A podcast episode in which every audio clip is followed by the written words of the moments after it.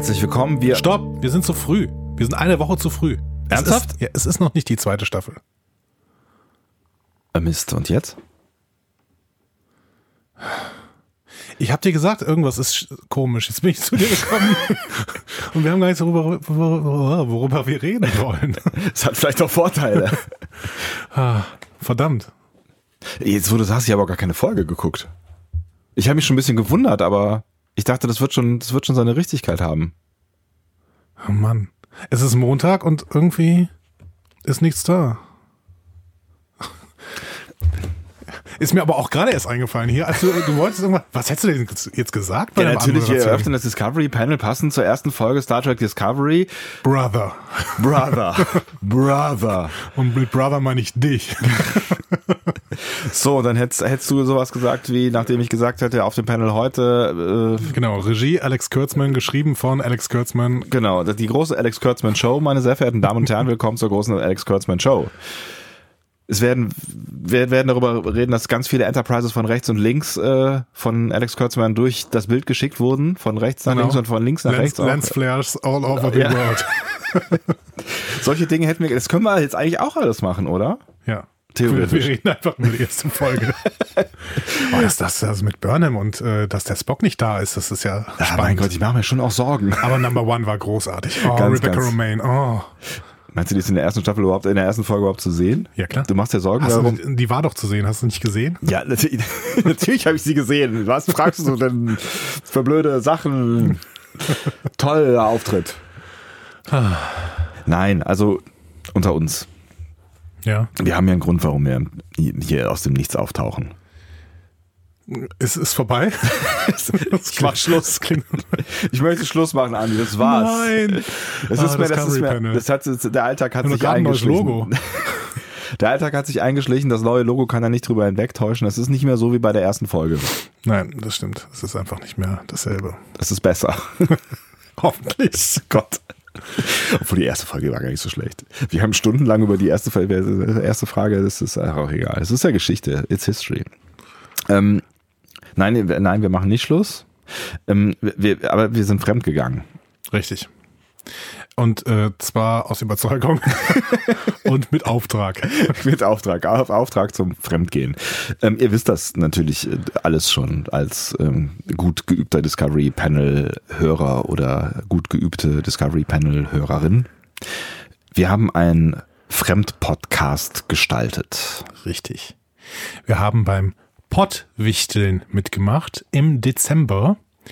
Und äh, da haben wir einen Fremdpodcast bewichtelt namens Duopreneur. Paare im Online-Business ist der Untertitel. Ähm, und wir hatten den Auftrag, quasi ein äh, Pärchen zu ähm, porträtieren. Ähm, man, hat uns netterweise freigestellt, ob das dann auch wirklich was mit Online-Business zu tun haben muss. Äh, oder ob es einfach nur ein Paar ist, was zusammenarbeitet. Ähm, und wir haben ein Paar genommen, was zusammenarbeitet, nicht direkt im äh, Online-Business und haben uns tatsächlich selber diese Aufgabe gefreut und äh, auch über dieses Paar, was äh, ich dann äh, direkt im Kopf hatte, ähm, habe ich mich sehr gefreut, dass wir das äh, mal interviewen konnten. Genau, wir sind nämlich zum Deutzer Zentralwerk der schönen Künste gefahren und haben dort mit äh, Anja und Marc gesprochen. Die hervorragend, wundervoll, toll, genial, liebevoll und alle das werdet ihr in diesem Interview hören, äh, sind. Ja, es hat es hat großen großen Spaß gemacht und ähm, da sich einige von euch äh, ge- gewundert haben oder gefragt haben, wo ist denn das? Also das kann man schon auch äh, bei den Kollegen von äh, Duopreneur. Schöne Grüße äh, im Übrigen. Danke, dass wir euren Podcast äh, mal benutzen durften. äh, kann man da äh, auf jeden Fall anhören. Äh, Aber wenn, wenn, wenn euch das alles zu aufwendig ist, deswegen haben wir uns gesagt, komm, wir hauen die nochmal eben kurz raus. Vor allen Dingen auch, weil das Gespräch auch so toll war. Ihr solltet das alle hören. Ich finde, Genau. ihr solltet das dringend ähm, alle hören. In unserer seriösesten Rolle. Hab ja irgendwo, irgendwer hat auf Twitter geschrieben. Also, Ja, wir, wir versuchen es mal seriös, genau. in ihren seriösesten Rollen heute. ja. Wir haben tatsächlich keine einzige Frage zu Star Trek untergebracht. Stimmt. Schade eigentlich. Ja, eigentlich schade. Nachhinein. Ja. Hätten Hätte- hätte, man fragen können, genau so, was haltet ihr von Star Trek? So camouflagemäßig. Ja, Ja. habe ich aber gar nicht drüber nachgedacht. Aber ich war aber auch so im Gespräch drin dann irgendwie, dass, ja, Weil es so spannend war. weil es so spannend war. Genau, also was die alles äh, da im Deutsche Zentralwerk der schönen Künste als Künstler-Ehepaar denn anstellen, ähm, was ihr Plan ist, wie sie sich gefunden haben und ähm, ja, was all das mit Stadtentwicklung zu tun hat. Richtig, auch das ist extrem spannend. Ja. Warum hören wir nicht auf zu erzählen, was man in diesem Interview alles hören kann und äh, ja, spielen euch einfach dieses Interview jetzt hier an dieser Stelle. Genau, wir spielen euch jetzt Interview und äh, verabschieden uns damit schon mal jetzt quasi präventiv, auch wenn wir gleich nochmal zu hören sind als Interviewpartner der beiden. Ähm, und dann auch nochmal Tschüss sagen. Oder? Stimmt. Wir ja. sagen am Ende auch nochmal Tschüss, aber wir sagen jetzt auch schon mal Tschüss und sagen euch, äh, nächste Woche geht's wieder äh, um Star Trek. Denn und dann läuft die erste Folge Star Trek Discovery der zweiten Staffel. Die wird übrigens äh, Bruder heißen. Bruder. Weißt du, wer Regie führen wird? Alex Kurtzman. Nein, wirklich? Ja. Ach. Ja. Alex Kurtzman macht das selber. Ob da eine Enterprise drin vorkommt? es hat zumindest nicht Akiva Goldsman irgendwas damit zu tun. Der ist mich raus. Aber Alex Kurtzman führt Regie. Alex Kurtzman hat sie auch, soweit ich das weiß, geschrieben und ähm, wir werden sehen, was uns dann da vorgebracht wird. Die zweite Folge wird schon von Jonathan Frakes äh, regiert, ne? Kann sein. Finde ich ganz spannend. Ich habe das gerade nicht am Schirm, wenn du das sagst. Es stand zumindest. Ich weiß noch nicht mal, wann die zweite Folge rauskommt. Das weiß man ja alles nicht. Ja, äh, das stand, Ob stand, das so ein Gag ist mit 1701 oder. Ja, es ist alles sehr schwierig, ja. Nee, es stand, äh, ich glaube, auf, auf Wikipedia äh, stand äh, Titel ist noch nicht raus, also zumindest stand er da noch nicht, aber Jonathan Frakes stand als äh, Regisseur dran. Cool. Ja, finde ich auch gut. Ja. Freuen wir uns auf äh, Folge 1 und 2 von Star Trek Discovery, aber jetzt erstmal auf Folge 1 und die hört er dann, also unsere Folge zur Folge 1 hört er dann nächste Woche. Bis dahin alle Dute und viel Spaß jetzt mit Anja und Marc. Tschüss. Tschüss. Herzlich willkommen zum Duopreneur Podcast. Wir sind mm, nicht Magdalena. Äh, aber trotzdem Andreas. Und wir sind die Macher. Und wir haben wieder ein äh, nettes, schönes, spannendes, interessantes Paar eingeladen.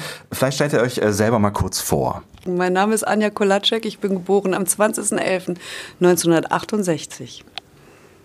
Marek Lissle, auch geboren am 3.7.68. Das sind äh, auf jeden Fall schon mal spannende Informationen, die wir von euch bekommen an dieser Stelle. Vielen Dank dafür. Ähm, wir sind an einem ganz besonderen Ort hier und der hat ganz viel mit euch zu tun. Und ähm, ja, wir müssen auch über eine Geschichte reden, weil wir gerade hier reingekommen sind und euch schon ein Thema intensiv beschäftigt. Aber bevor wir dazu kommen, ähm, vielleicht kurz die Frage, wo sind wir hier und was hat das mit euch zu tun? Also wir sitzen hier gerade in der wunderschönen Küche vom Deutzer Zentralwerk der Schönen Künste. Das ist unser Kunstprojekt äh, auf der Deutz-Mülheimer Straße. In Köln können wir dazu sagen? In Köln, genau. Und es ist die ehemalige erste Gasmotorenfabrik der Welt tatsächlich. Hier wurde der Viertaktmotor ans Laufen gebracht mit den technischen Vorständen Daimler und Maybach.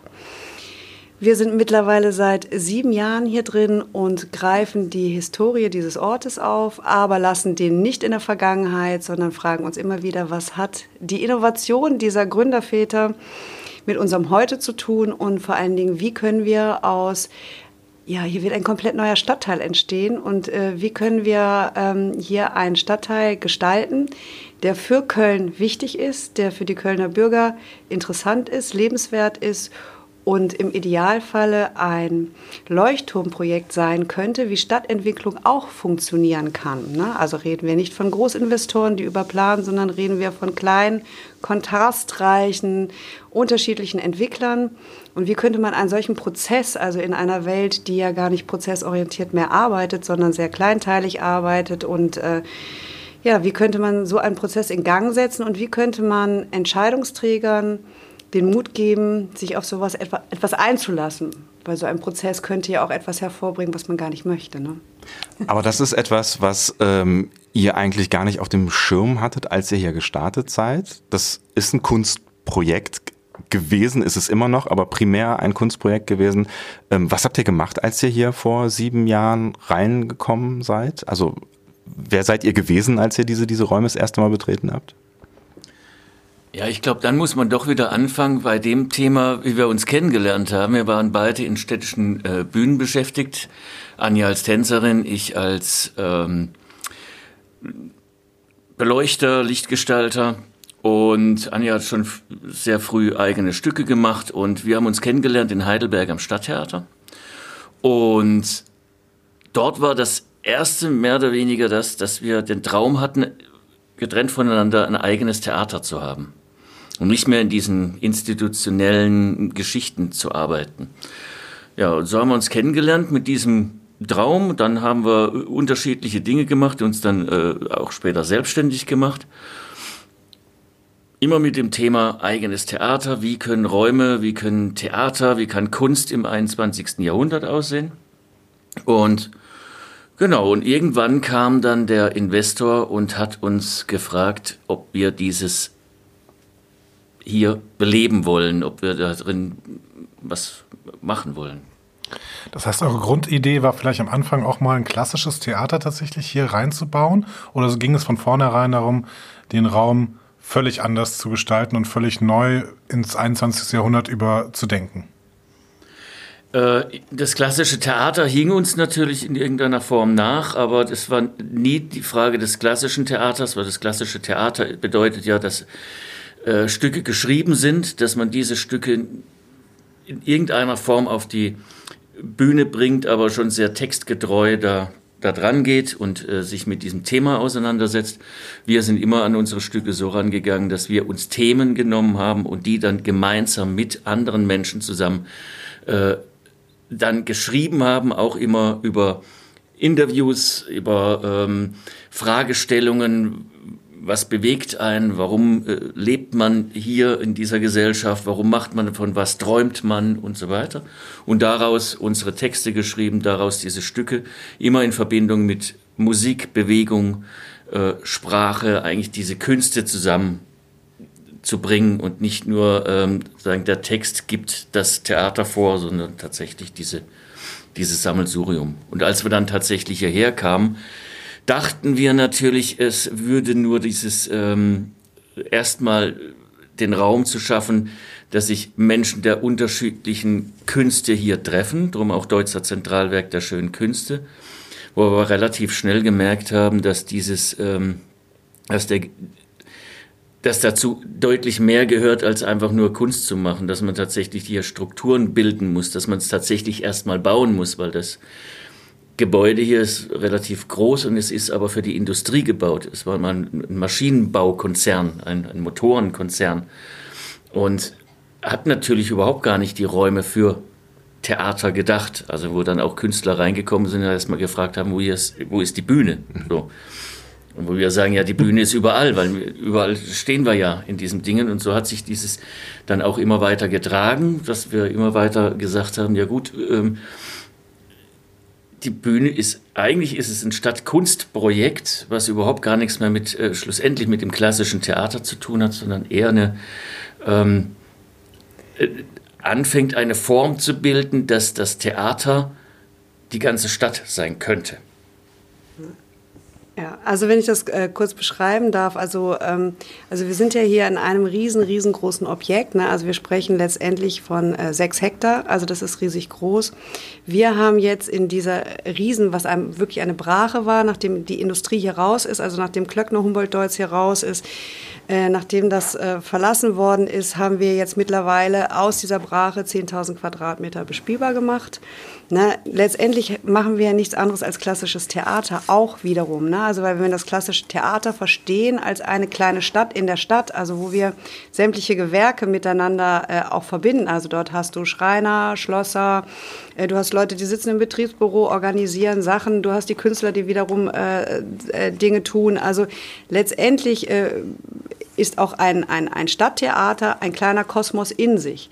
Diesen Kosmos weitergedacht und in die Stadt reingetragen gedacht, also diese ganzen Gewerke zusammenzubringen, ist letztendlich auch hier wieder äh, der äh, große Traum. Ne? Also du hast ja hier, ja, ist ja eine, eine, eine Gesellschaft, die sich dann wiederum in einem Quartier abbildet, aber die sich auch wiederum in einem Theater abbildet. Da hast du ja auch sämtliche äh, verschiedenen äh, multiperspektivischen Gedanken, aus denen man Dinge betrachten kann. Wie ist das denn mit euch beiden entstanden?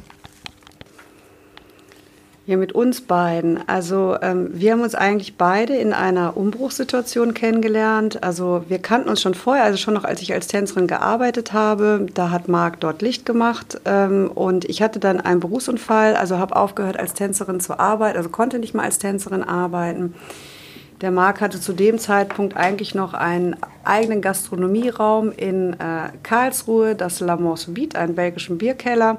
Den hat er aber zu der Zeit aufgegeben und wir haben uns eigentlich da kennengelernt, wo wir beide in einem Umbruch waren. Also ich war meiner kompletten ähm, beruflichen Existenz eigentlich beraubt. Also ich konnte nicht weiter tanzen, ich konnte mich auch kaum bewegen. Also ich hätte auch nicht weiter unterrichten können. Das wäre körperlich gar nicht möglich gewesen. Marc hat diesen Bierkeller aufgegeben und trotzdem hatten wir beide diesen riesen Wunsch oder es tragen wir einfach in uns Welt zu kreieren halt. Ne?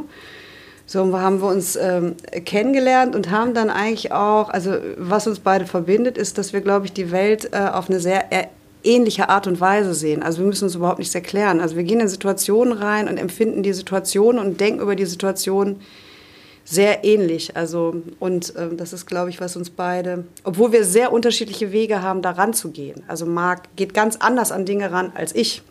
Letztendlich ist aber doch das, was wir gestalten möchten, also wie wir einen äh, Raum empfinden oder wie wir Gesellschaft sehen möchten, äh, sehr äh, ähnlich. Und ich glaube, das ist das, was uns einfach immer auch da zusammenhält. Ich weiß nicht, wie du das siehst.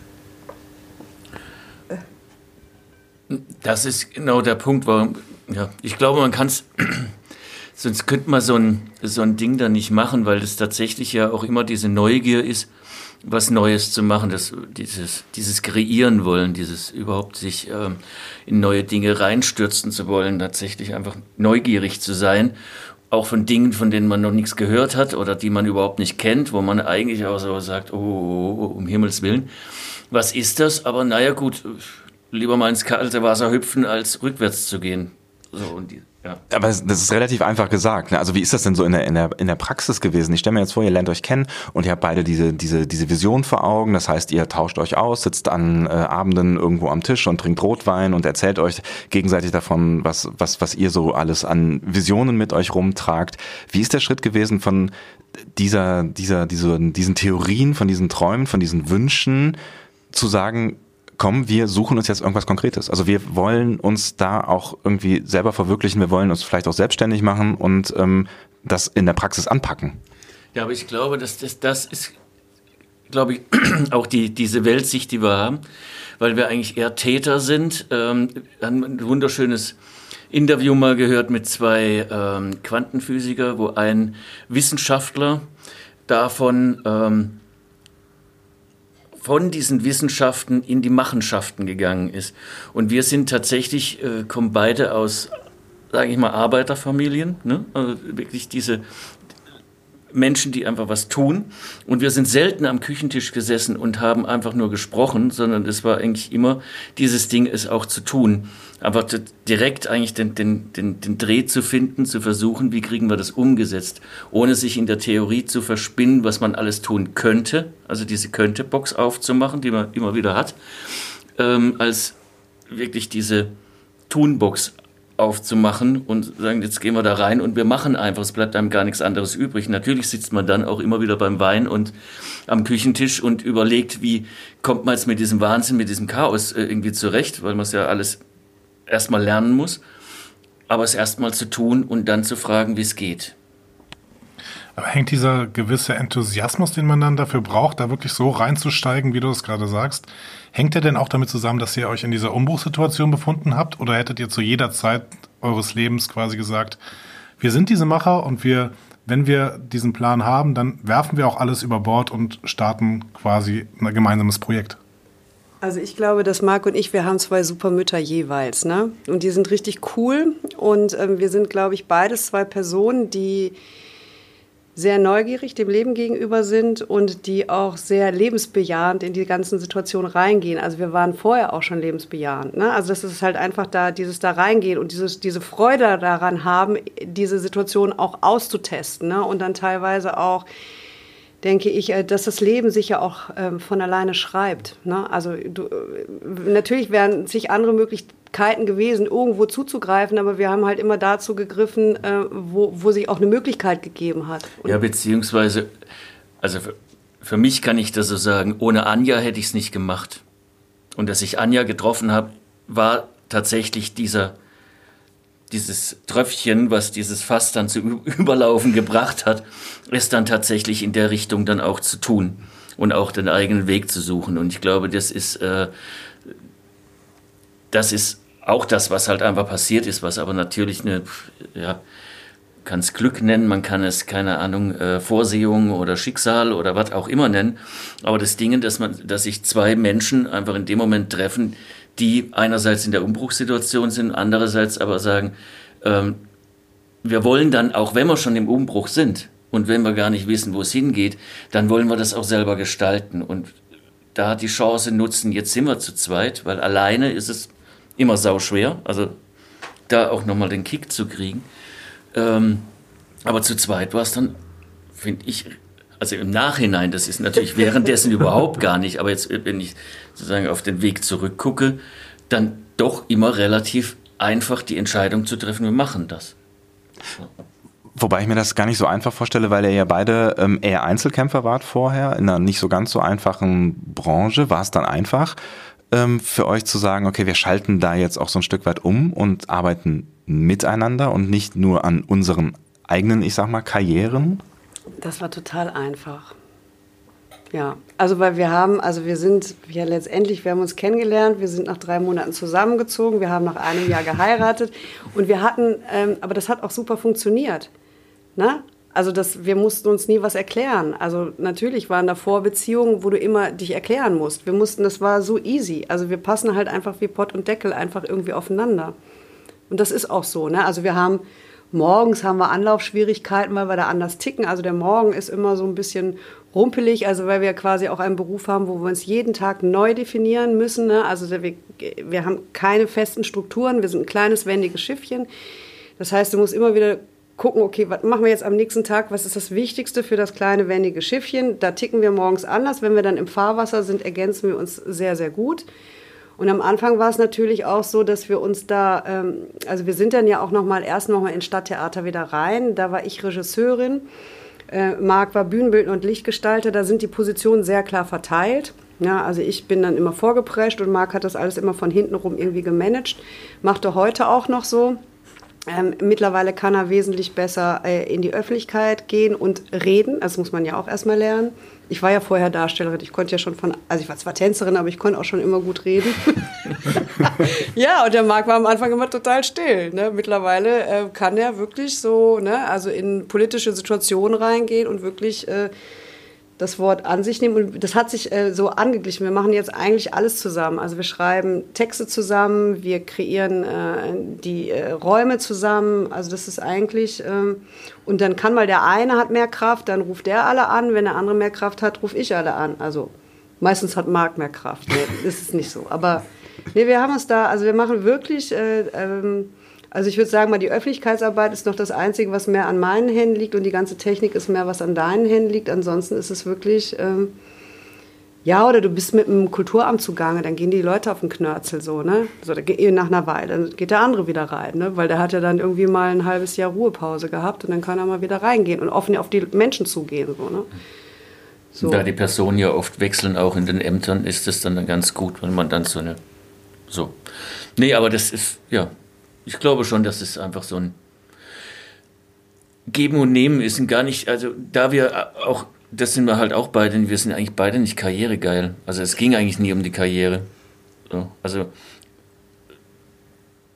aber es steckt ja wahrscheinlich schon der Wunsch dahinter, dass das hier funktioniert, dass hier Menschen hinkommen, dass dieser Ort belebt wird. Und dazu ähm, geht man ja dann schon auch ein Wagnis ein. Also ihr seid das Wagnis eingegangen, die, diese, diese Räume hier zu mieten, die eine Ruine waren zu dem Zeitpunkt, als äh, ihr dies erste Mal gesehen habt. Ihr habt sehr viel Energie und Arbeit reingesteckt, macht das ähm, bis heute. Habt ihr nie daran gezweifelt, dass das eine, eine wirklich gute Idee ist. Äh, und also ich stelle mir vor, dass es schon auch belastend sein kann für, für eine Beziehung, weil du musst ja erstmal durch diesen ganzen, durch diesen ganzen Wust durch und auch durch diese ganzen Ämtergeschichten, ähm, die du gerade oder die ihr gerade schon angesprochen habt, mit denen ihr, glaube ich, am Anfang nicht so ganz kalkuliert habt.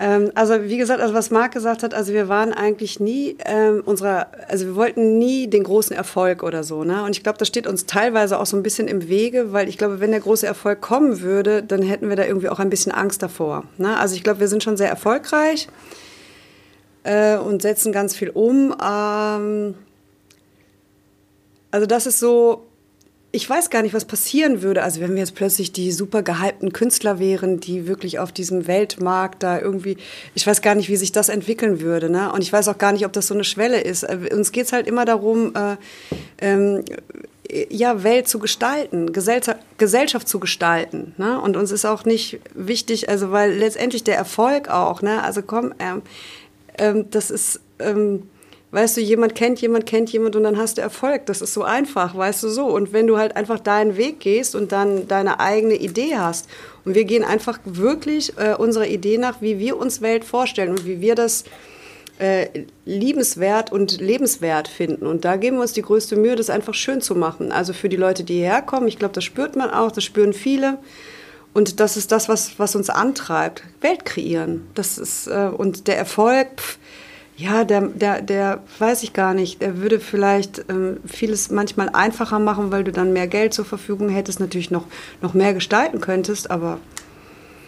Ja, und dieses Ding dazwischen, dass man sich natürlich dazwischen auch mal fetzt und dazwischen tatsächlich auch wirkliche Krisen kommen, die hatten wir auch, aber es, glaube ich, stand nie zur Debatte, dass wir uns voneinander trennen, sondern eher dann äh, von dem trennen würden, ähm, wo wir merken, dass immer in der Sackgasse. Das funktioniert, es funktioniert das Umfeld nicht, weil, also wenn man jetzt nicht in diese berufliche Geschichte geht, sondern tatsächlich in die Beziehung, sind die Momente, wo wir uns streiten, sind immer von außen reingetragen. Die geht, also das, wenn wir uns selbst sind, gibt es keinen Streit. Da ist, es, es funktioniert einfach, das ist gut. So, weil jeder auch so eine hohe Toleranzschwelle hat, sage ich mal, dem anderen gegenüber und dem anderen auch immer versucht, liebend zu betrachten und sagen, ja, okay, aber jetzt wir haben ist uns ja ne, auch füreinander entschieden. Ne? Also es Genau. war ja wirklich, also wir haben ja auch nicht geheiratet, weil wir gedacht haben, so, wir- sondern weil wir uns wirklich, weil wir gesagt haben, wir möchten mit dem anderen den Rest unseres Lebens verbringen. Und das heißt, mir geht es ja nur gut, wenn es ihm auch gut geht. Ne? So,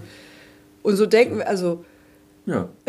Und drum, das muss man Sinn, eher ne? das Also- Außen ändern und das, das Wichtigste ist tatsächlich diese Beziehung. Also das, das ist eigentlich das, das ist das Kunstwerk. Ne? so. So Und- würdest du das bezeichnen? Ach, wir sind da kein Kunstwerk. Ja, das ist ja auch Quatsch, aber das ist das, das, Das Geschäftsmodell könnte man ganz trocken sagen. vielleicht auch das Geschäftsmodell, genau. Ich finde, Belastung in so einer, so einer Arbeitssituation ist oft ja so eine unterschiedliche Erwartungshaltung der Mitarbeitenden. Gerade was so ein Output, vielleicht auch die Qualität des Outputs angeht.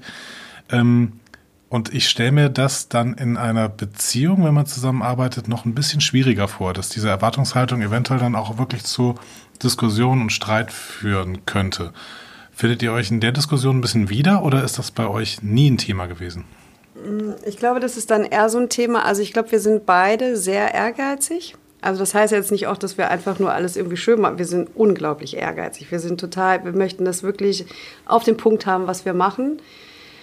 Ähm, und da muss man den anderen auch kennenlernen halt. Ne? Also wie gesagt, also Marc denkt komplett anders als ich. Also er zäumt das Pferd von einem ganz anderen Ding auf. Und ich gehe ganz anders daran. Und mittlerweile haben wir halt wirklich da so ein Ding auch entwickelt, dass das gerade unsere große Stärke ist. Ne? Also, dass er dann so in Dingen auftrumpfen kann, gerade wenn wir zum Beispiel dieses Projekt vermitteln möchten an politische Entscheidungsträger oder wie auch immer, dass der Markt ganz andere Argumente findet als ich. Ja, also so, und das ist äh, gut. Also ich glaube da, also wie gesagt, morgens ist die Schwierigkeit. Bis dann so, ja, morgens ist halt echt schwierig. Du stehst mal so auf und hast halt einfach einen anderen Rhythmus. Und da, ja. Das heißt, man könnte vielleicht auch so, so ein Stück weit sagen, ihr seid aneinander, miteinander an diesem Projekt auch gewachsen. Deutlich, ja. Auf jeden Fall. Wir haben so unendlich viel gelernt. Ja, also unbedingt. Also ich würde das mal so sagen. Also Marc ist mehr gewachsen als ich, weil ich hatte ja schon vorher mehr, ne? Aber nee, nee, also Aber ich, ich durfte aufholen. Ja, weißt Ja, du, weil mittlerweile sagen die Leute zu mir, Anja, du hast einen schönen Mantel und gut aussehenden Mann. Das sind keine weiteren Fragen. Ähm, die Hörer unseres Podcasts sind ja auch Leute, die sich vielleicht mal in so eine Situation begeben würden. Habt ihr da vielleicht ähm, bei eurer sehr speziellen Situation trotzdem einen Tipp, was man auf jeden Fall beachten musste, wenn man als Paar ein gemeinsames Business im weitesten Sinne aufziehen möchte? sich immer wieder angucken dazwischen. Sich einfach immer wieder angucken. Weil dazwischen verlierst du das natürlich in dem ganzen Stress und wie auch immer, da kommt das auf einen zu und das und das und das und dann hängt jeder in seinem Gewölle da drin rum und tatsächlich immer wieder zu sagen, okay, jetzt braucht es einen Moment, lass uns angucken und also uns angucken und nicht den Betrieb und nicht den Wahnsinn drumherum, sondern uns angucken und sagen, ey, jetzt ist gut. so, und das finde ich dann, also so ist es bei uns. Ja, gut, aber das ist ja halt auch, also so mit diesem, äh, wir sind ja auch jetzt schon älter geworden. nee, aber das ist, glaube ich, was wirklich so unendlich wichtig ist, ne? Also, dass du dir halt wirklich äh, in diesem Wahnsinn, den du, also wo du richtig Bock hast, so Sachen anzutreiben, auch mit wirklich einer hohen Geschwindigkeit, sich diese Pausen auch auch zu gönnen. Das ist unendlich wichtig. Also das, sonst wirst du ja traurig. Aber habt ihr da eine Strategie für entwickelt? Weil ich stelle mir das wahnsinnig schwierig vor, wenn man wirklich für so eine Sache brennt und dann halt irgendwie zusammen hier tagsüber rumläuft, dann abends zusammen irgendwie was kocht und zu Hause sitzt, dann irgendwie zu sagen, hey, lass uns mal über Weltpolitik reden oder über das, was, was, was Mutti mir gestern erzählt hat oder so. Also einfach loszulassen von dem, was euch die ganze Zeit beschäftigt. Ähm, also das Ding, also wer, was weiß ich, also wenn es uns dann komplett zu viel geworden ist, dann ist halt Marc halt einfach von der Leiter gefallen. so, dann war halt diese Pause halt einfach da. Und letztendlich denke ich ja halt einfach so, dass man wesentlich mehr verkraften kann, als man denkt. Und dass es ja halt einfach auch totalen Spaß macht, sich auseinanderzusetzen. Ne? Also egal, was dir da äh, das Leben bietet. Und ich glaube, das ist so diesen Spaß, den wir da dran haben. Ne? Also wir sind ja auch nicht, also natürlich kannst du, wir sind auch Künstler, ne? natürlich können wir nicht trennen, da ist privat, da ist, äh, da, da ist Beruf. Es geht ja uns eigentlich die ganze Zeit darum, das Leben zu begreifen. Wir möchten das Leben begreifen. Und wenn du das in diesem Kontext siehst und wie du auch gerade gesagt hast, als Reifungsprozess, ne? also das Reifen vom Leben und diese Situation auch irgendwie voll und ganz irgendwie aufzunehmen und daran zu wachsen, dann kann dir letztendlich auch gar nichts passieren. Also wenn du es als solches begreifst und wenn man dann auch merkt, oh Gott, oh Gott, oh Gott, oh Gott, da haben wir einfach komplett über die Stränge geschlagen. Also da hat es uns so gebröselt, wo wir echt so sieben Kreuze machen können, dass wir da irgendwie heile rausgekommen sind. Ähm, machen wir aber jetzt natürlich schon, wir machen öfter mal einen Urlaub.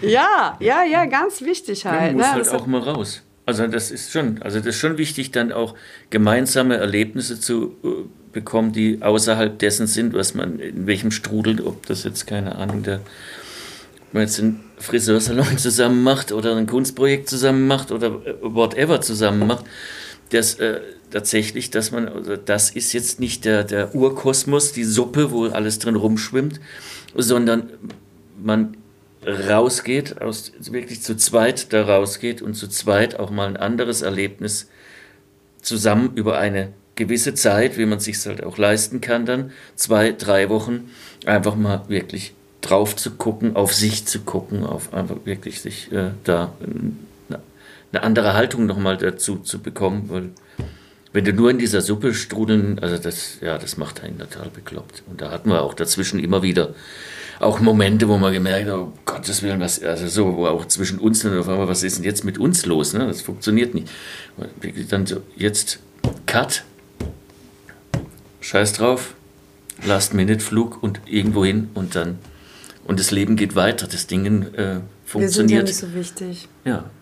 Also wir sind wichtig für uns ja, beide, aber ja. letztendlich. Der Laden läuft trotzdem irgendwie weiter. Das geht ja trotzdem. Muss gehen. Weil wenn das das nicht gut, dann hast du da ziemlich viel falsch gemacht. Hat irgendwas ähm, sich an eurer Perspektive, also ihr habt eben gesagt, so, Erfolg ist nicht so wichtig, ähm, äh, es, es ist, ne, also sich vielleicht so auch mal ein bisschen zurücknehmen und es gibt andere Dinge, die wichtig sind, ihr seid wichtig.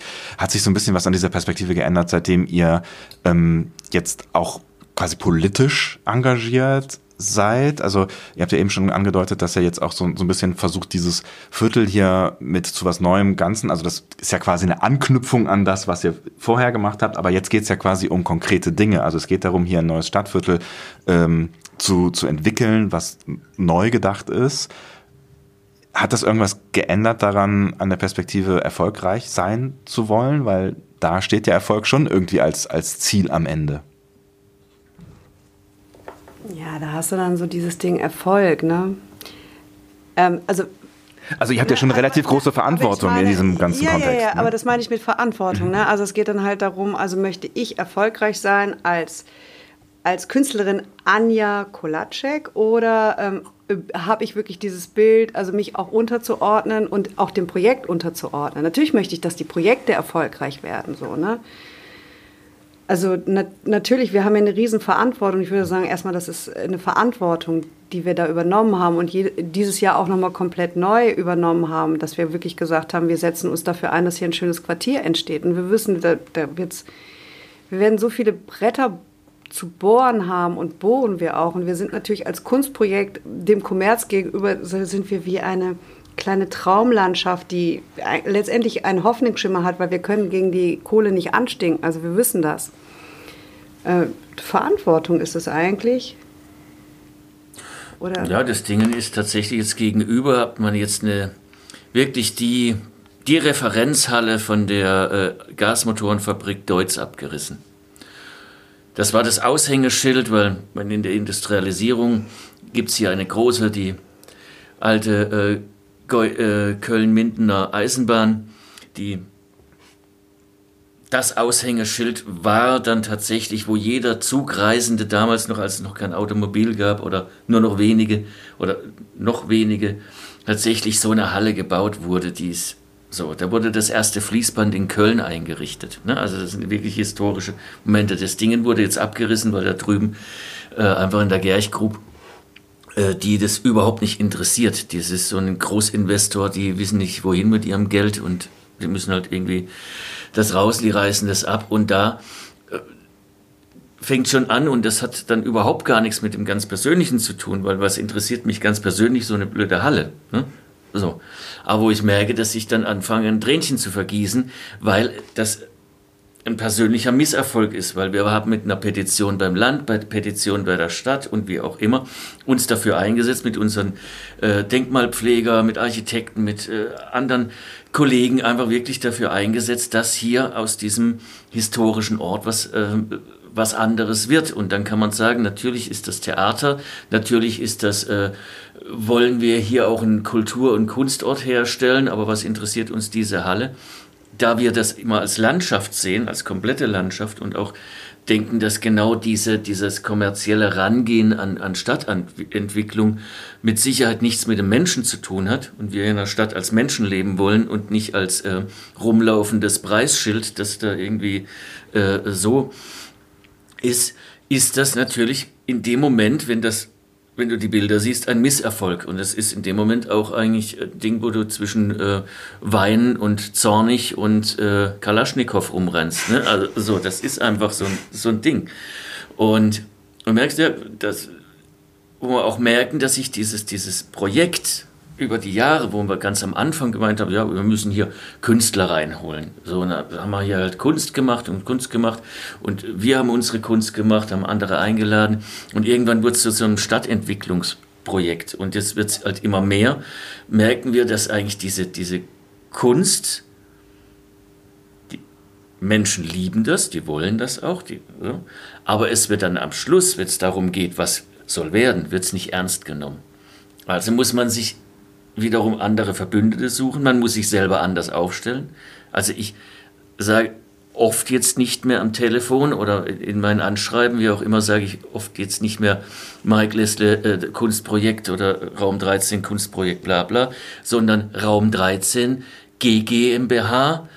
Ähm, ne, das einfach um anders dazustehen, dass man eine Gesellschaft äh, mit bescheidenen Hoffnungen ist und das dann einfach ähm, so versucht, diesen Menschen, dass man auf einer gleichen Ebene ist. Also, weil als Künstler hast du gegenüber, was Anja schon sagte, gegenüber dieser Hochfinanz äh, bist du da ja, das letzte Rad am Wagen. Ja, und um da wirklich ernst genommen zu werden, ja, muss man sich nochmal anders aufstellen. Wenn ihr jetzt mal in die Zukunft gucken würdet und mal denkt, okay, wir schauen mal, was ist in 20 Jahren? Und ihr geht im Idealfall zusammen hier über dieses Gelände. Was findet ihr dann in euren Träumen oder in euren Wünschen? Was findet ihr dann vor?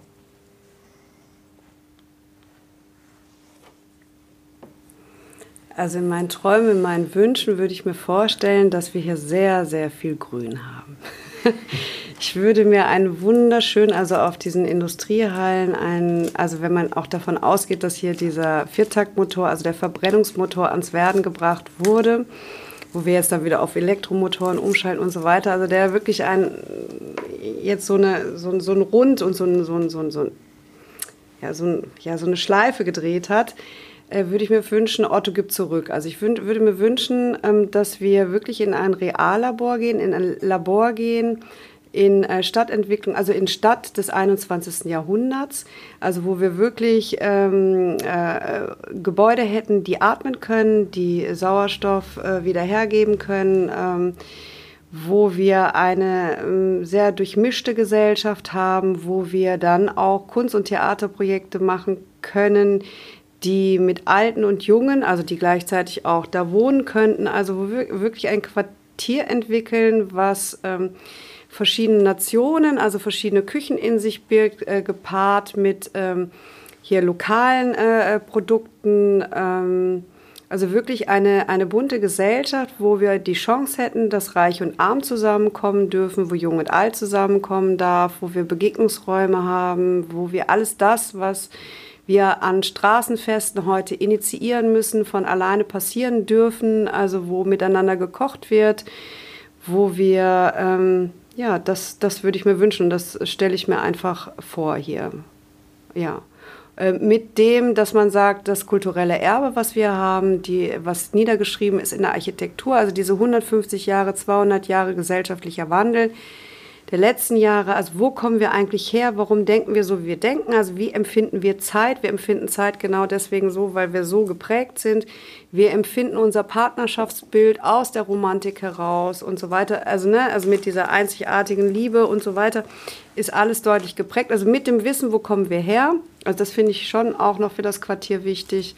Also mit einer Sorgfalt, mit einer Liebe und mit einem gegenseitigen Respekt, das würde ich mir wünschen. Also es könntest du fast wie hieß dieser Supermaler, den ich so cool fand mal? Ähm, Hieronymus Bosch. Hieronymus Bosch, also der hat ja so ganz düstere Bilder gemalt, aber auch so Paradiese gemalt. Ich würde mir hier ein Paradies wünschen wollen. Also das fände ich schön, fände ich cool. Ja, mit dem Rhein da, da ist direkt der Rhein, ne, dass das Wasser hier eine große Rolle spielt, ne, dass wir Brunnen haben, ne, also wo das Wasser halt einfach immer wieder Geräuschkulisse bieten kann, weil ich glaube, dass das für Menschen wichtig ist dass wir miteinander reden, transdisziplinäre Teams schaffen. Das, also das wäre mein Traum. Willst du deinen auch noch anfügen oder ist das äh, weitestgehend deckungsgleich? Das ist weitestgehend deckungsgleich. Ich glaube, diese, also mein größter Traum wäre tatsächlich, dass wir hier eine grüne Dachlandschaft haben. Und dass wir wirklich über dieses also großflächige Industrieareal drüber laufen können. Und da oben auch kleine, also wie so kleine Schrebergärten, auch immer wieder so Dinge angebaut werden, Menschen leben so. Und das genau unten, unten weiter getragen wird, dieses einfach, ja, den, so ein, ein Raum, wo es der entschleunigte, aber einfach mal so ein bisschen eine andere Luft rein gibt in diese, in diese Stadt Wahnsinn. Jetzt habe ich am Anfang angedeutet, dass ähm, hier Dinge passiert sind und ähm, damit äh, schließt sich für mich noch eine Frage an, äh, auch was äh, du gerade ähm, in Bezug auf das, was du gerade geschildert hast, Marc, nämlich mit, mit dem Ge Gebiet nebenan, was du als, als Niederlage gesehen hast, dass da jetzt diese Halle abgerissen wurde. Bei euch wurde jetzt gerade eingebrochen, es wurde relativ viel geklaut. Ähm, das heißt, das, ist, das sind ja auch so, so Momente, ähm, der Niederlage. Also ich glaube, beides sind Beispiele für, für eine Niederlage. Ähm, wie geht ihr damit um? Weil wir haben uns gerade gesehen und ihr standet hier vor äh, Raum 13 vor und habt gelächelt und habt mir kurz nach dem Lächeln erzählt oder uns erzählt, äh, ja, es, wir hatten den größten Einbruch bisher, also es wird immer mal wieder hier randaliert, ne, aber wir hatten jetzt den größten Einbruch und uns sind viele Dinge geklaut worden, aber trotzdem gibt es da irgendwie noch, noch sowas wie ein, eine, eine, ein, ein Rest Lächeln in eurem äh, Gesicht. Wie macht ihr dieses Kon Konflikt, Scheiterungs, äh, Rückschlagmanagement? Also ich würde jetzt mal sagen, dass das, dieser Einbruch jetzt kein ähm, persönliches, äh, keine persönliche Niederlage ist. Weil am Anfang, als wir hier reinkamen, ich muss jetzt ein bisschen ausholen, als wir hier reinkamen vor sieben, acht Jahren, waren wir hier, das ganze Ding hat sich kein Mensch dafür interessiert. Es war alles im Dornröschenschlaf. Wir haben hier, wir sind die einzigen tatsächlich ja, die hier auf diesem großen Areal da was gemacht. Gegenüber war noch so ein bisschen die Deutz Feuerwehr und da wurde noch so ein bisschen was von der Deutz AG, also dem Nachfolgeunternehmen von der Gasmotorenfabrik, wurde noch ein äh, bisschen was gefertigt. Wir hier waren ganz alleine, also so auf,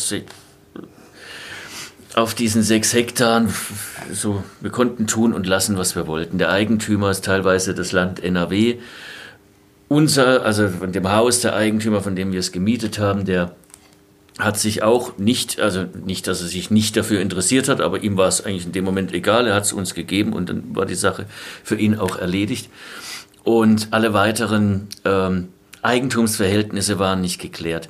Und da hinten hatten wir natürlich, hatten wir da äh, von Anfang an Einbrüche, weil wir sind ja in eine, in eine äh, sechs Hektar große Brache gekommen, wo Menschen ja schon gelebt haben. Es ist ja nicht so, dass das, man nennt es von uns aus, wenn man schön linksrheinisch lebt, dann ist es eine Brache und da ist da, ist da nichts.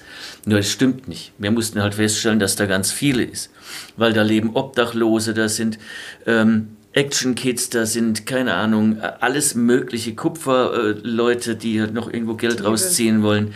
Äh, da sind Sprayer, da sind Party-People, die halt da Partys machen und so weiter. Und wir waren in dem Moment, als wir reingegangen sind, waren wir die Eindringlinge. Weil wir haben ja das Ding, dieses System, was sich hier entwickelt hat, auch wenn wir es nicht durchstiegen haben, nicht kapiert haben, nicht unserer Logik entspricht, aber sind wir natürlich in dieses System eingestiegen, weil uns der Eigentümer den Schlüssel gegeben hat und gesagt, macht. So. Und dann konnten wir machen und haben gemerkt, aha, das ist gar nicht so einfach. Wir müssen ja ganz vieles jetzt auf einmal zumachen, weil die dann auf einmal reinkommen. Wenn wir Sachen reinbringen, sind sie genauso schnell wieder draußen, wie wir sie reinbringen. So, und dann haben wir gemerkt, wir müssen Dinge zumachen und müssen uns selber einbunkern, was uns extrem angekotzt hat, uns einzuschließen, weil ich mag weder Schlüssel noch Schlösser an äh, sonst irgendwas. Ich finde es total blöd, würde nicht meiner Ideologie entsprechen, aber ist scheinbar menschlich, dass man es braucht. So, und dann ähm, sind wir eigentlich hier, wenn man diese Aufwachsphase hier nimmt, nimmt, nimmt von uns, ist es ähm, das, dass wir genau mit diesen Momenten hier aufgewachsen sind.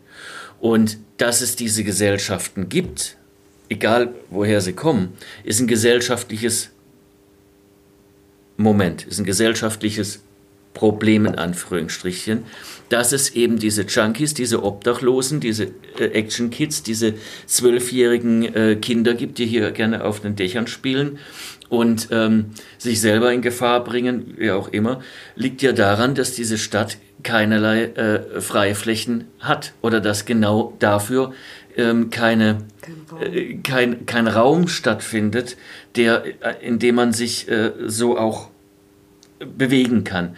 Das, ähm, ich äh, finde es schwierig natürlich zu sagen, wenn ich jetzt diese Leute sehe, die bei uns jetzt eingebrochen sind, also die, die kennen wir jetzt auch seit Jahren, weil die seit, seit Jahren da illegale Partys machen und da wirklich total verdrogt sind, also echt extrem äh, übelst unterwegs sind, auch Lügen wie gedruckt das ganz persönlich muss ich sagen, das sind natürlich komplett Arschlöcher. Das sind einfach das Hinterletzte, was es überhaupt gibt. Ähm, nur schlussendlich sind sie natürlich auch ähm, aus dieser Gesellschaft geboren. Das ist, ne, die gehören ja zu unserer Gesellschaft. Ne? Also es scheint ja in unserer Gesellschaft irgendwas nicht zu stimmen, dass sowas da rauskommt. Ne? Und, und auch keinen Respekt vor dem anderen Eigentum hat und, und so weiter und so fort. Das ist natürlich jetzt alles äh, hehre, keine Ahnung, ähm, Romantik, dass, das, ähm, dass es sowas nicht gibt oder, oder sowas.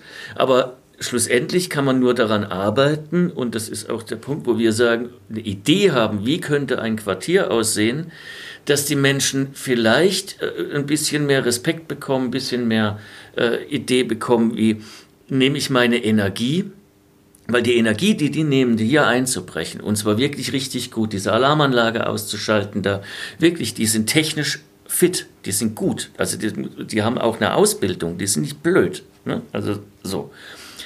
Aber sie verwenden sie halt dafür, andere Menschen äh, irgendwo in, in denen ihr Leben einzugreifen und das äh, mit Gewalt. Und wenn man es schaffen würde, natürlich diese Menschen als Gesellschaft es schaffen würde, diese Menschen, und wenn es nur ein paar sind davon, dahin zu bekommen, dass sie ihre Energie dafür einsetzen, dieses historische Erbe aufzubauen, ne, dann wäre schon viel gewonnen. Ob, das schaffen wir jetzt hier nicht, das würden wir absolut nicht schaffen, aber diese, überhaupt diese Idee zu haben, dass man eben nicht den Kommerz da drüben, der einfach nur Glas und Stahl hinbaut, der auf einer ähm, im Rechtsrheinischen, wo 20, 25 Prozent Migration ist, wo äh, keine Ahnung wie viel äh, Riesenprozentsatz äh, Hartz-IV-Empfänger sind und so weiter, wirklich sozial ähm, am Rande stehen und keine Kohle haben, Obdachlose sind, die alle hier im rechtsrheinischen Wiener Platz überall da sind und man hier jetzt hochkommerziell da äh, eine direkt am Rhein ein riesiges Gelände, also 10.000 Menschen sollen hier mal leben und so wie es jetzt geplant ist, 10.000 reiche Menschen leben werden, die sich leisten können, 12, 13, 14 Euro den Quadratmeter an Miete zu zahlen und, und mehr. Dass diese Leute, die dann aus Mülheim kommen, aus Kalk, aus Dingen, die dort gewachsen sind, die genau dieser, diese Hartz-IV-Empfänger dann tatsächlich sind oder mit wenig Kohle, mit Aufstocker und mit dem allem, was da alles dran ist, dann sich gar nicht mehr trauen, an den Rhein zu gehen, weil wenn du hier dann durchläufst und die Cafés da sind und du zahlst für dein Latte Macchiato 3,50 und da die, keine Ahnung, was für tolle Menschen da dann rumstehen, man sich dann auch die Schwelle groß ist, da überhaupt noch da hinzulatschen, dann finde ich, das ist äh, genau das, was es dann macht, damit Menschen sich abgehängt fühlen, sich Menschen äh, ähm, einfach nicht mehr dazugehörig fühlen und das genau dieses äh, momentan diese politische Gemengelage äh, ja tatsächlich herstellt, dass Menschen dann anfangen auf einmal wieder nationalistisch, populistisch, rechts äh, oder extrem links und äh, und wie auch immer Molotows schmeißen oder sonst irgendwas tun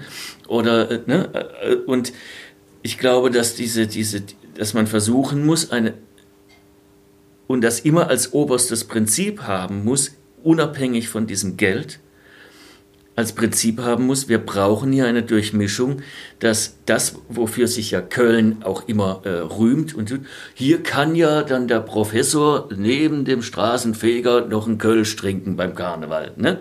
Aber genau das findet ja nicht mehr statt, weil der Professor lebt in Marienburg und der andere lebt in Chorweiler oder demnächst in Kreuzfeld, wo sie dann den nächsten Stadtteil aufbauen, damit genau die, wenn hier aufgebaut wird, und zwar für diese Menge Geld, wie es gemacht wird, ist dann der nächste Trendviertel Mülheim, da kannst du die Mieten auch nicht mehr zahlen und dann hängen sie alle da draußen in Kreuzfeld rum oder in Chorweiler, was man jetzt schon hat, und dann hast du keine Stadtgesellschaft mehr. Dann hast du nur noch einen, ähm, irgendeinen großen Mist, der überhaupt nicht mehr funktioniert. Also den man dann schon in anderen Ländern auch sieht, wie es da ist. Tatsächlich in London oder wie auch immer, wo so Dinge tatsächlich oder in Paris. Ne? Und das äh, finde ich für Köln, fände ich das sehr schade. Und für, ich finde es auch für Paris schade und ich finde es auch für London schade. Aber ich glaube, dass man in Köln noch die, vielleicht noch die, wirklich zwei Minuten vor zwölf noch die Möglichkeit hat, auch äh, wenn, wenn man es stadtpolitisch nochmal dreht, die Köpfe nochmal dreht, zu sagen, wir können hier nochmal tatsächlich auch noch ein bisschen was ändern. Also könnte man sagen, der Einbruch ist eher eine Art Motivation für euch, genau da weiterzumachen, wo ihr gerade dran seid. Mm, ja, nicht unbedingt. Ne? Also das Ding ist halt einfach, dass wir uns da schon natürlich ähm, deutlich überlegen. Also weil das ist ja, wir haben ja sehr viel Eigenkapital eingebracht ne? und wir spielen 10.000 Quadratmeter und natürlich überlegen wir uns, oh, ob wir nächstes Jahr 10.000 Quadratmeter aufmachen ne? oder ob wir uns zurückziehen auf einen kleinen Raum, wo wir alles safe haben, irgendwie unser Equipment irgendwie sichern. Also weil das liegt ja hier alles offen auch und du kannst, es ist eine Riesenfläche, die du kaum überschauen kannst. Also wir überlegen uns da schon, äh, genauso weitermachen äh, werden wir nicht. Also wir werden vielleicht äh, weiter an der gleichen Sache arbeiten, aber wir überlegen uns schon, ob wir die Räume nächstes Jahr komplett geöffnet haben. Ne? Oder ob wir die wirklich jetzt nutzen, um ähm, zum Beispiel Dokumentationsfilme zu machen, um Bücher zu schreiben, um Fotosachen, also um wirklich nochmal nach draußen zu bringen. Also dass es nicht nur in diesen Mauern bleibt, sondern wie können wir das Projekt nach draußen tragen, dass auch den, äh, also auch in Berlin, auch äh, über äh, Köln hinaus bewusst wird, was hier für ein Schatz ist. Und sobald wir beschäftigt sind, diese Räume zu öffnen und diese Räume zu sichern, schaffen wir das nicht. Also wir bringen es dann nicht nach draußen, wir sind dann hier vor Ort, du kannst dann hier hinkommen, kannst dir das angucken, aber in dem Moment haben wir keine Kapazität nach draußen zu gehen. Also wir überlegen schon, also äh, das sind dann halt so Sachen, ne? also echt äh, nachdenken. Ja. Also wir sagt, okay, wie, wie, wie sichert man das, was man aufgebaut hat, wie sicherst du das Equipment äh, und, und wie kriegst du den möglichst, also wir wollen an der gleichen Sache weiterarbeiten, also inhaltlich weiterarbeiten. Aber wie sieht die Form nächstes Jahr aus? Äh, das ist da natürlich dann schon deutlich in Gedanken und auch ähm, weil wir machen ja wesentlich mehr möglich, als das wir möglich machen kann. Wir arbeiten mit sehr vielen Ehrenamtlern, die geben alles, was sie haben, aber natürlich ähm, brauchst du, um so ein Ding zu fahren, ganz andere finanzielle äh, Strukturen. Und es ist nicht unser Eigentum. Ne? So, also du, wir können ja gar nicht investieren in dieses Gebäude, wir könnten so.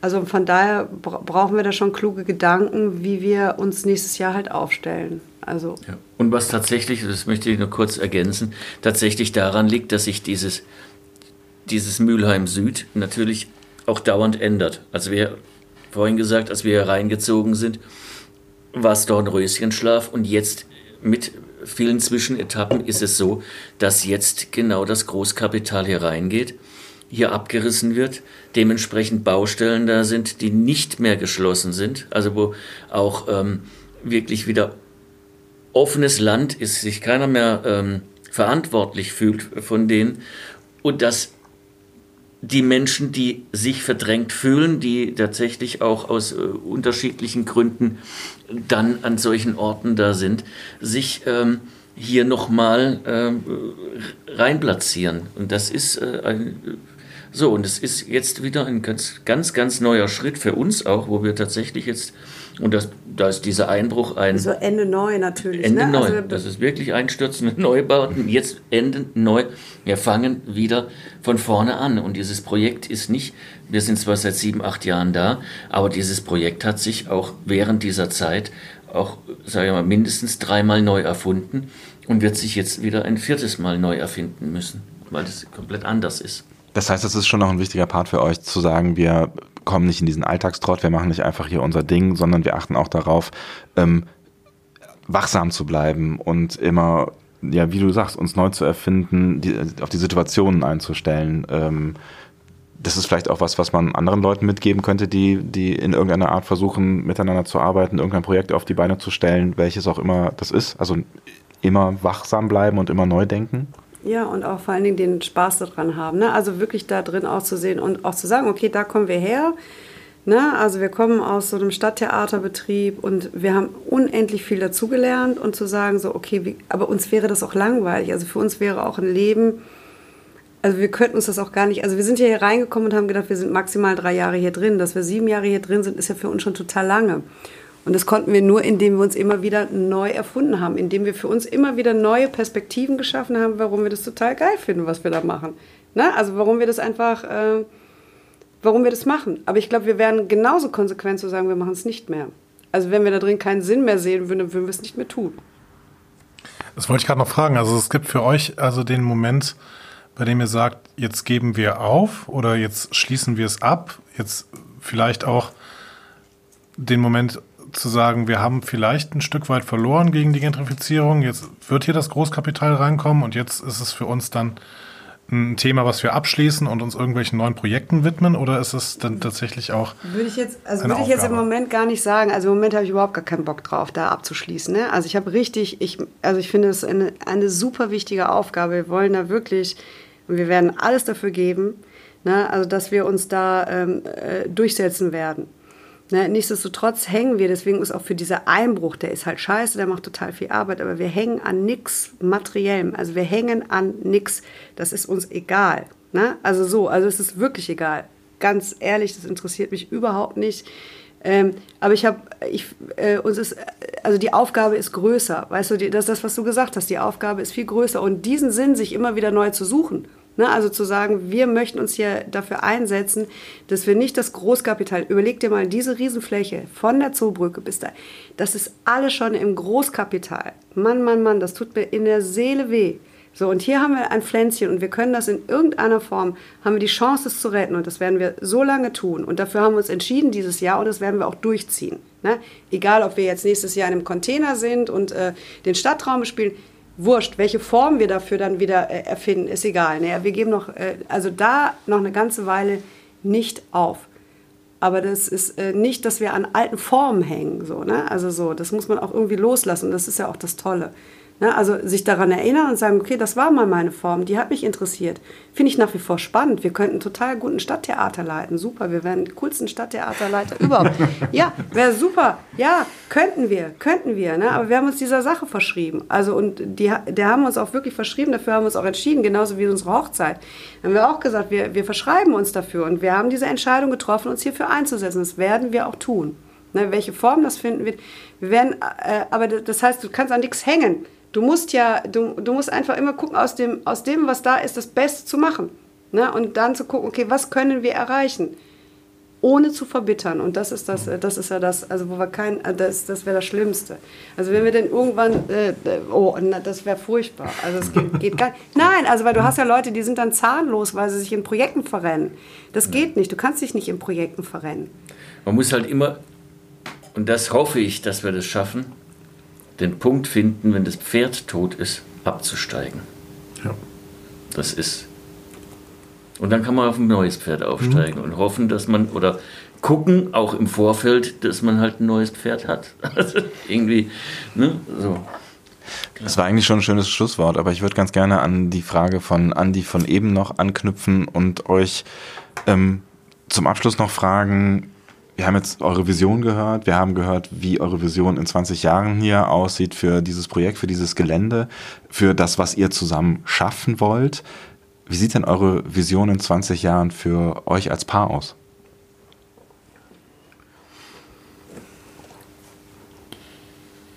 Also ich möchte, dass wir immer noch so gut aussehen, wie wir gut aussehen.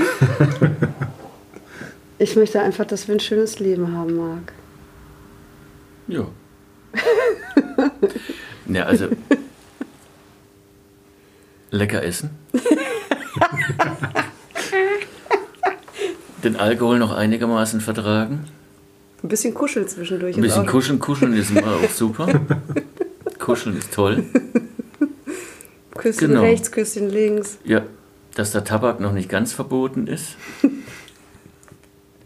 Und, und wir möchten, wir möchten, beweglich wir möchten sein. coole Freunde haben, mit denen wir spinnen können, ne? Also genau. so mit denen wir einfach so Sachen spinnen dürfen. Genau. Nicht alleine sein. Also, ich meine, wir sind ja so oder so nicht alleine. Aber Nö, aber nicht alleine sein. Also, nee, aber du, also so, weißt du, so immer wieder spannende Sachen zu finden, die irgendwie Lust mhm. machen, so, also wo du einfach Spaß dran ja. hast, so. Und ich, also einfach immer irgendwas mhm. gestalten, so, ne? Also Aktiv glaub, zugrunde gehen. ja, das, das ist, ja, das ist ja so, ne? Das, es gibt so ein paar Leute, die ich echt irgendwie cool finde, ne? Also es gibt so Leute, die sind wesentlich älter als wir und die machen das echt wirklich toll. Ne? Also ich finde halt immer, wenn, sie, wenn, wenn man nicht so verbittert und ich finde, das Leben kann dich so schnell schrotten.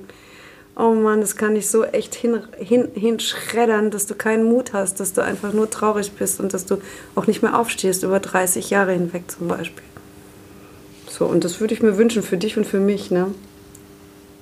Genau. Dass, wir, dass wir das nicht haben. Also, genau. nee, also weißt du, so, dass wir immer Spaß haben. So, weißt du, dass du mit 75 irgendwo einfach super neugierig irgendwo reingehst oder mit 80 und das total spannend findest und einfach coole Begegnung hast und dich total freust, wenn der andere dir antwortet. Ist doch geil, ne? Und irgendwas Cooles zu sagen hat, so. Ist doch super. Finde ich, also sowas würde ich gerne machen. Kreieren bis zum Schluss, ne? Ja. ja. Das wünschen wir euch. Ja, danke. Danke, danke. Wobei der wird ja überleben, wunderbar ohne mich, aber ich ohne ihn. das könnt ihr jetzt. das könnt ihr jetzt unter euch ausmachen. Das war der Duopreneur Podcast mit Anja und Marc. Vielen lieben Dank für eure sehr ehrlichen und offenen Worte. Und äh, wir sind Andreas und nicht Magdalena. Und uns bleibt nichts anderes, als uns allen und euch allen frohe Weihnachten zu wünschen. Frohe Weihnachten. Frohe Weihnachten. Frohe Weihnachten. Wir können was im Theater, da muss man klatschen.